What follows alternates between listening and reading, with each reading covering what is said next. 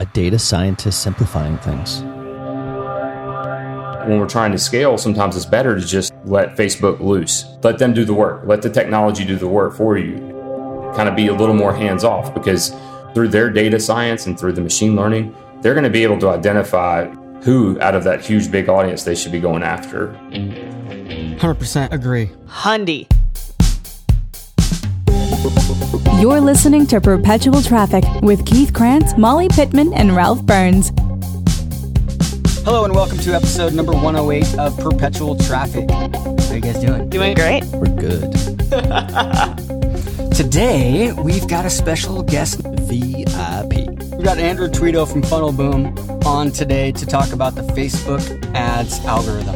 And I think a lot of you might be excited to kind of hear what we're going to get into as we get towards the middle and the end of this episode, because for some of you, simplification and actually simplifying might be the best answer for more ROI.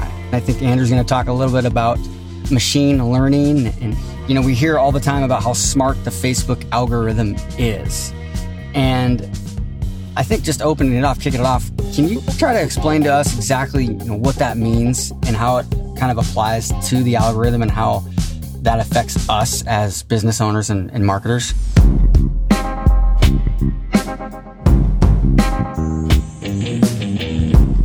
When we're talking about machine learning or the quote-unquote algorithm, we're talking about how does Facebook look at the performance of our ad set? How does it consider our audiences, the pixel data we're sending them, and combine all those factors to help you reach the most valuable people at the ad set level? Yeah, and just to add on to that, I think one of the outcomes of this episode here is going to be good news for a lot of people who are probably doing too much work on their current Facebook ad campaigns. I think we're all guilty of it. We think that because the element of advertising that we can control is our own actions, we can't really control what Facebook does in the auction, in the algorithm itself. I think there's a tendency to actually complicate things by doing too much. On episode 71, we go into the Michigan method, which is a strategy for scaling ad campaigns. And it's a good starting point for a lot of sort of mid-level advertisers. Might not be the best way to start things when you're first starting out, but once you actually do your testing, and you know, the Michigan method, if it's done correctly, actually can produce the outputs that you can then use in larger scale campaigns and let the algorithm really do the work. Now, you know, there are updates going on constantly in the algorithm. I think Andrew can get into this even more, is that the thing about the algorithm is like a software update. Like, you know, when you boot up your laptop, it says, you know, Microsoft is now updated. Would you like to update now? Or app updates. Like constantly the algorithm is updating, not necessarily changing per se, but I do think because the news feed is so crowded right now and the many, many people are bidding for a place in the auction, a seat at the auction, then Facebook is trying to maintain the user experience to not alienate its customer base, but also balance that with the best advertisers to enhance the user experience. So I think the algorithm, the machine learning is constantly updating, not necessarily changing per se, but you've got to update your strategy alongside of it. And hopefully we'll get into some real actionable strategies here on the show. It's interesting. This episode's like very two-sided in a way of like incredible balance, because a lot of what we're talking about is really technical. And that's what I'm excited to hear about. I'm not very technical. And honestly, you know, I look at things way more from a strategy standpoint. So understanding more about how it works is great. But on the polar opposite side of that is also your mindset. So understanding the machine, but then also understanding that a lot of this has to do with the way you're thinking about it.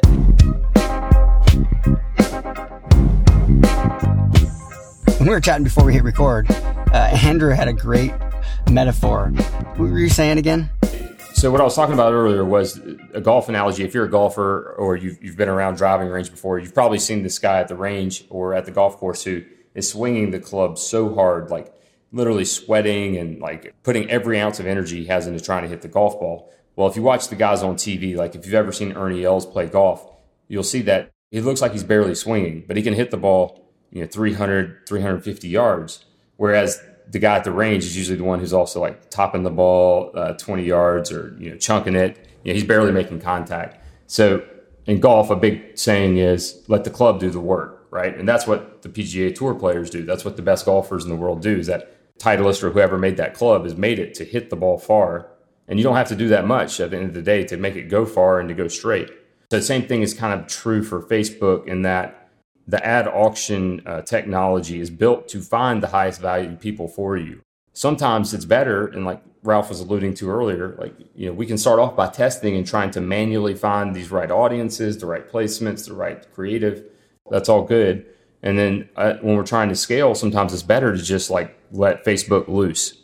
Let them do the work. Let the technology do the work for you and kind of be a little more hands-off, because through their data science and through the machine learning, they're going to be able to identify, you know, looking at hundreds and hundreds of thousands of variables, who out of that huge, big audience they should be going after much better than we ever could doing it manually.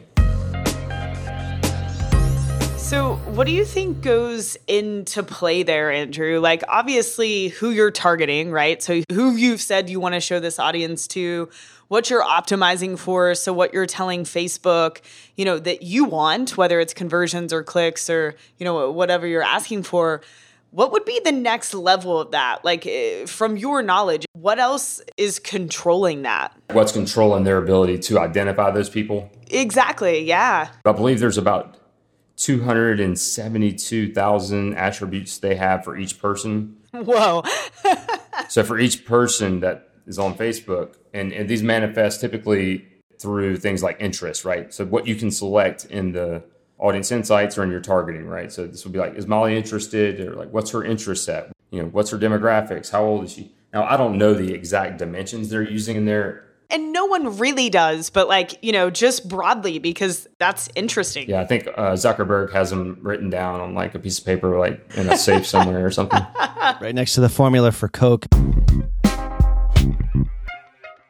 Do you think a lot of that has to do with, you know, what you've shown interest in, right? Obviously, like, you know, liking pages or commenting on certain posts, like your behavior inside of Facebook. But obviously, it has something to do with your behavior on websites too, since most websites have the Facebook pixel installed.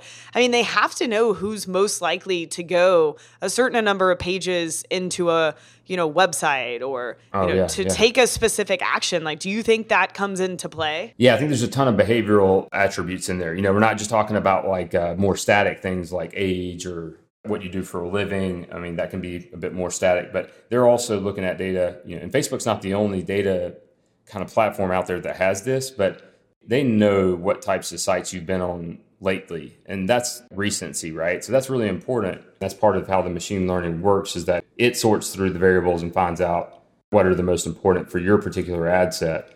I will never underestimate the power of some of the engineering teams at these companies. Things like text analysis, right? So they take your post, they analyze it, they pull out keywords, they look at pictures that you post. You can use machine learning to figure out where the person is, what they're doing.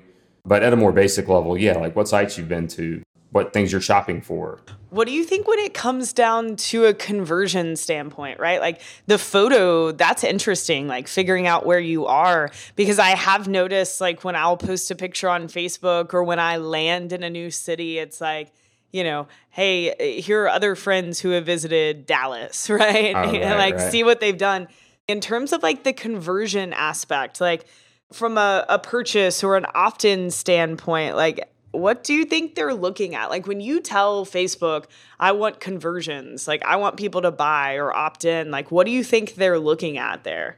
And again, everybody, we're totally speculating. This is not from Facebook, but it's a good discussion and stuff I think about a lot. At the end of the day, the machine learning of the data science, like no matter where it is, Facebook, Tesla, whatever company it is, whatever data science team that's there, there's typically a set of pretty commonly used methods to do this type of stuff. And it's just around prediction, right? So there's a number of ways to do it. I don't know which specific one they're using, but I will say that when they're trying to predict conversion, right, what they really want to do at the end of the day is say, okay, we have multiple objectives here. We have multiple competing kind of goals. The advertiser wants return on ad spend. We need to get them that for them to continue to advertise with us. You know, they want in this case, CPA, right? They want to lower their CPA. The platform, Facebook, us, we don't want to burn through our user base. So we want engagement and stickiness and time on platform. And then the auction in and of itself has to then sort through everyone's kind of objectives and then figure out, okay, a lot of advertisers want this placement. Who gets it?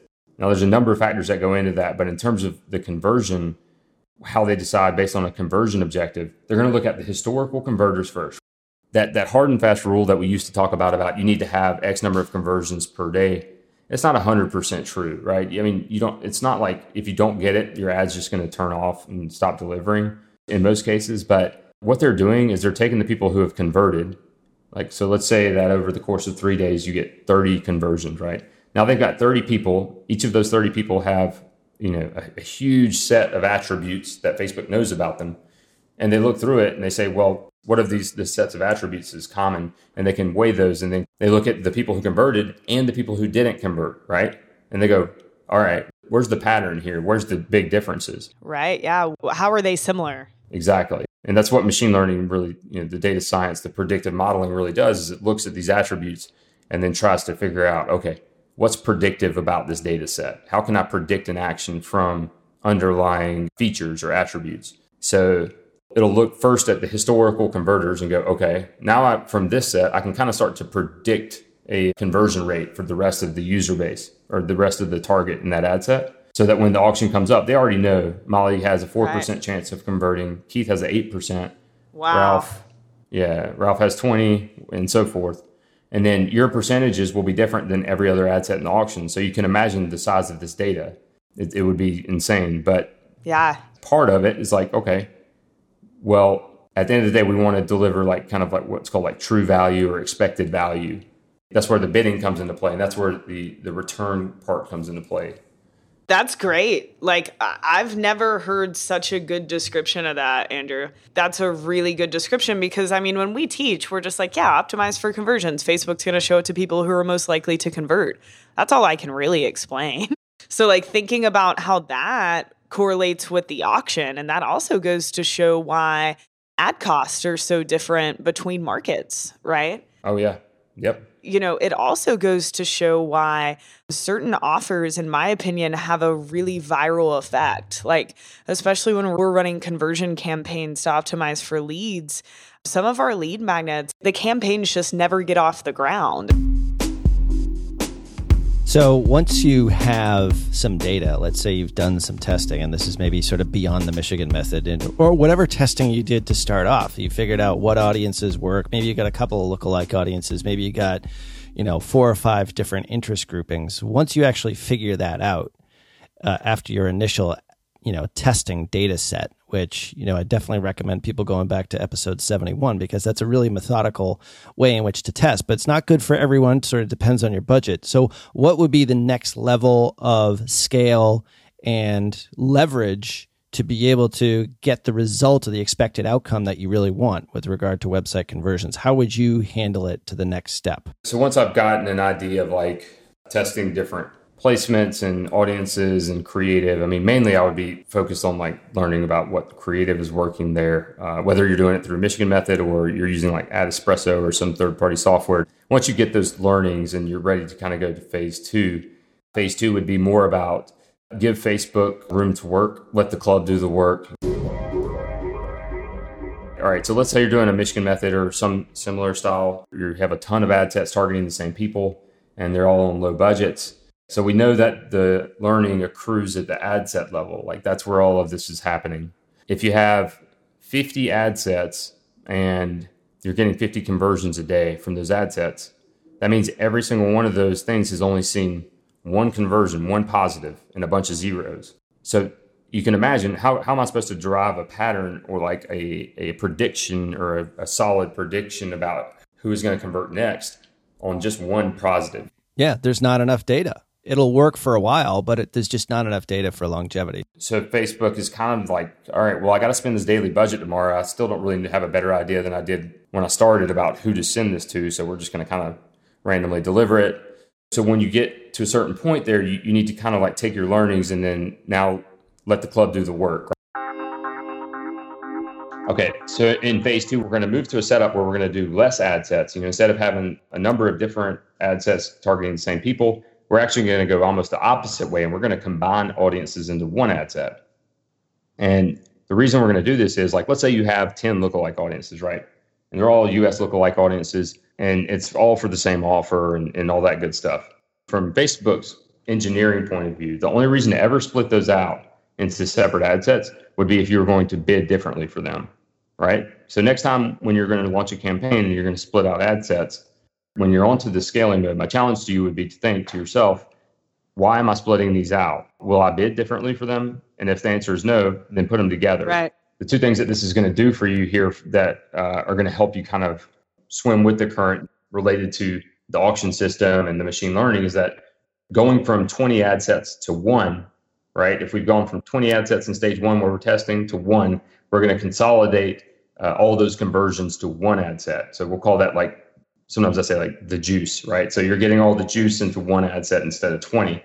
And that's so important, especially for website conversion campaigns, you know, where the conversion rates might not be as high.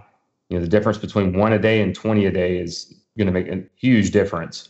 The other thing is, and this is the part that a lot of people miss that's really key, is that if you have an ad set with a tiny audience and you break, let's say you break interests up into different ad sets, like one interest per ad set, Facebook could be using that learning. Like, chances are those interests are going to be somehow related, right? So some people are going to be in one or more of those interest groups, right? Because all the learning is happening at the ad set level and all the reach is controlled at the ad set level. All these people that would have been great candidates compared to the conversions you've gotten from like one of your ad sets, Facebook can't even see them unless you're using, you know, maybe if you're using expanded interest. But so what we're going to do there is, like, we're going to have better reach and availability in the auction, right? So if I go from 10, 100,000 person ad sets up to the same group, 1 million people, your performance should improve drastically because it's kind of like a compounding benefit. The consolidated juice gives us a better confidence interval and a better idea of expected conversion rate. And therefore, we can predict better who's going to convert. It's like Facebook can now see a whole stadium full of people instead of like just being like in a high school gymnasium. You know what I mean? It's like now they can apply probability to everybody. And remember, with a daily budget, they got to try to spend that money regardless of who's online, especially if you're auto bidding. So this gives you the best shot of your highest expected value people being even in the auction, like even showing up that day, and us being able to reach them. Andrew, do you believe that even by audience size, like, do you think if the audience is too big, you should split that into multiple ad sets, or do you think audience size doesn't matter? I don't know the 100% answer to that. I don't know, for whatever reason recently, and it might just be because of the competition in the auction, you know, and competition on Facebook ads in general has gotten a lot tougher, that we have seen bigger audiences working. I feel the same way. It's easier. Like, I feel like bigger audiences are working better, especially if you really have a conversion that's been happening frequently, which is nice. And I think that goes to show that the algorithm's gotten a lot smarter. 100% agree there. Hundy. Yeah, we've done some testing where it had to scale as fast as possible up to $50,000 a day. Actually, Terry, who's one of our coaches in our Navigator coaching group, did a webinar about that because they had to scale to $50,000 a day in like 3 days. And they did it with no targeting because they already had like 200 to 300 conversions. And so they used really big audiences. You know, we've seen it in several cases, like, right, Ralph? I mean, there's some of the best campaigns are 30 to 40 million and running for a long time. Absolutely. Yeah. I mean, that just shows the power of the algorithm, I think. You know, I mean, we've done it plenty of times where we've done it sort of by mistake, even in testing mode, where the interest, for whatever reason, didn't catch and delete. And, you know, the power editor just deleted it for whatever reason. And it's wide open to 130 million in the US. And it's the best performing ad set. So notice we're saying ad set here because, you know, I mean, there's a lot of data that shows that, I mean, this machine learning happens via ad set.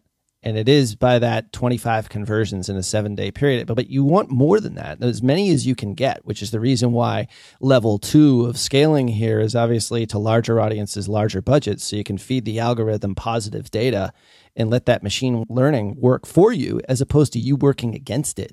A lot of times this means not doing a whole lot. right, Andrew? It means like letting the algorithm do the work while you just kind of sit back and be patient. Or get your messaging right first. Put most of your energy there. That's what we test in the Michigan method. You can't do this right out of the gate. You have to have a good offer. Everything has to be pretty perfect. You got to test this stuff up front first. You can't go right into this. So you're missing a whole step because you can't go $500 a day. Oh, I don't know what's going to work. You just don't know what's going to work. You have to test smaller and then get larger. You don't know what a good message is unless you actually test it to traffic. Yeah, exactly. Yeah. It's kind of like surfing, right? So like, let's say you're trying to surf and you're trying to paddle into a wave. And if you're not in the right spot, if you don't time it right, if you're in the, like just a little bit too far, you know, up the shore, you're just going to be paddling all day long. You're never going to be catching any waves because there's so much power into that wave. And so what happens is a lot of people are out there focusing all their time and energy in optimizing and testing and all this stuff. Instead, what they should be doing is in focusing.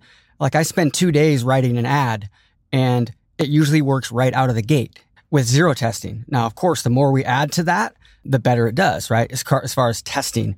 But if you actually put the work in to creating offers that convert, good messaging, then sometimes it's like, are you stepping over a dollar to get to a dime? If you're an entrepreneur or if somebody on your team, you have to think about a little bit, where is your best time spent? Now, if you're an agency, you have a client like DWM agency where, you know, in order to be a client, you've got to have a high converting funnel and you got to have a lot of that stuff in, right? Where you're just focusing on running and optimizing the Facebook ads as well as giving them guidance on strategy and messaging. Then you're going to be able to spend more time, right, Ralph? Like testing and stuff. But like if you're, let's say you're a solopreneur or let's say you're a marketing director and you've got other departments, sometimes you have to weigh those things. I think the key is to understand how it works, right? Understand how it works. If Facebook will work better with large audiences, it's going to work way, way better if you have a great message and a great, you know, ad copy. And the fastest way to know which one of your messages works is to test those. Yep.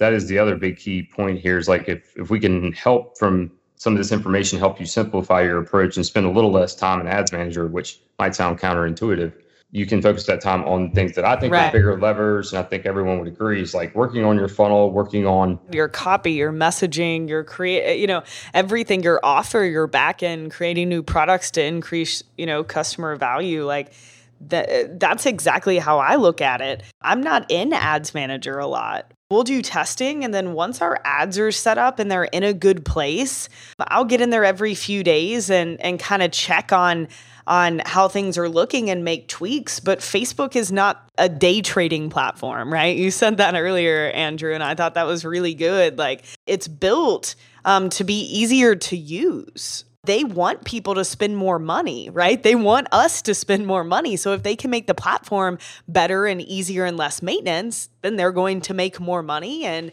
you know, advertisers are going to be happy too. So, you know, this shouldn't be complete rocket science. It's so good to know how it works because the better you understand it, the better you're going to be as an advertiser. But on the other side of that, realizing that this is built to help you, right? You're not working against the platform. And once you find something that works, you shouldn't be making tweaks, you know, every 15 minutes because it's actually going to hurt you. You're not giving Facebook enough time to do what it's good at. Absolutely. And I think that, you know, a takeaway from this is that once you've dialed in that message, which is certainly really important to do. I mean, the greatest copywriters, they can get it right out of the gate. If you really know your audience, you might be able to get it right out of the gate.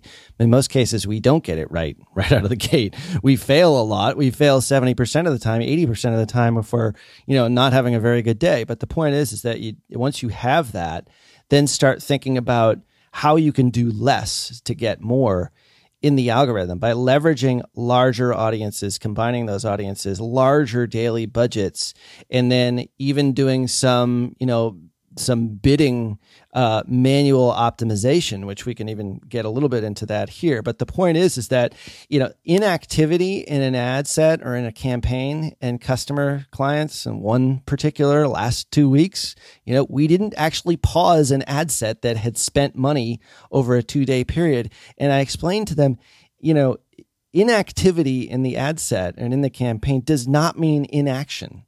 Inaction means, you know, we are looking at it and we're making a strategic decision to let the algorithm smooth out those inequalities, right, those ups and downs, because ultimately it will win.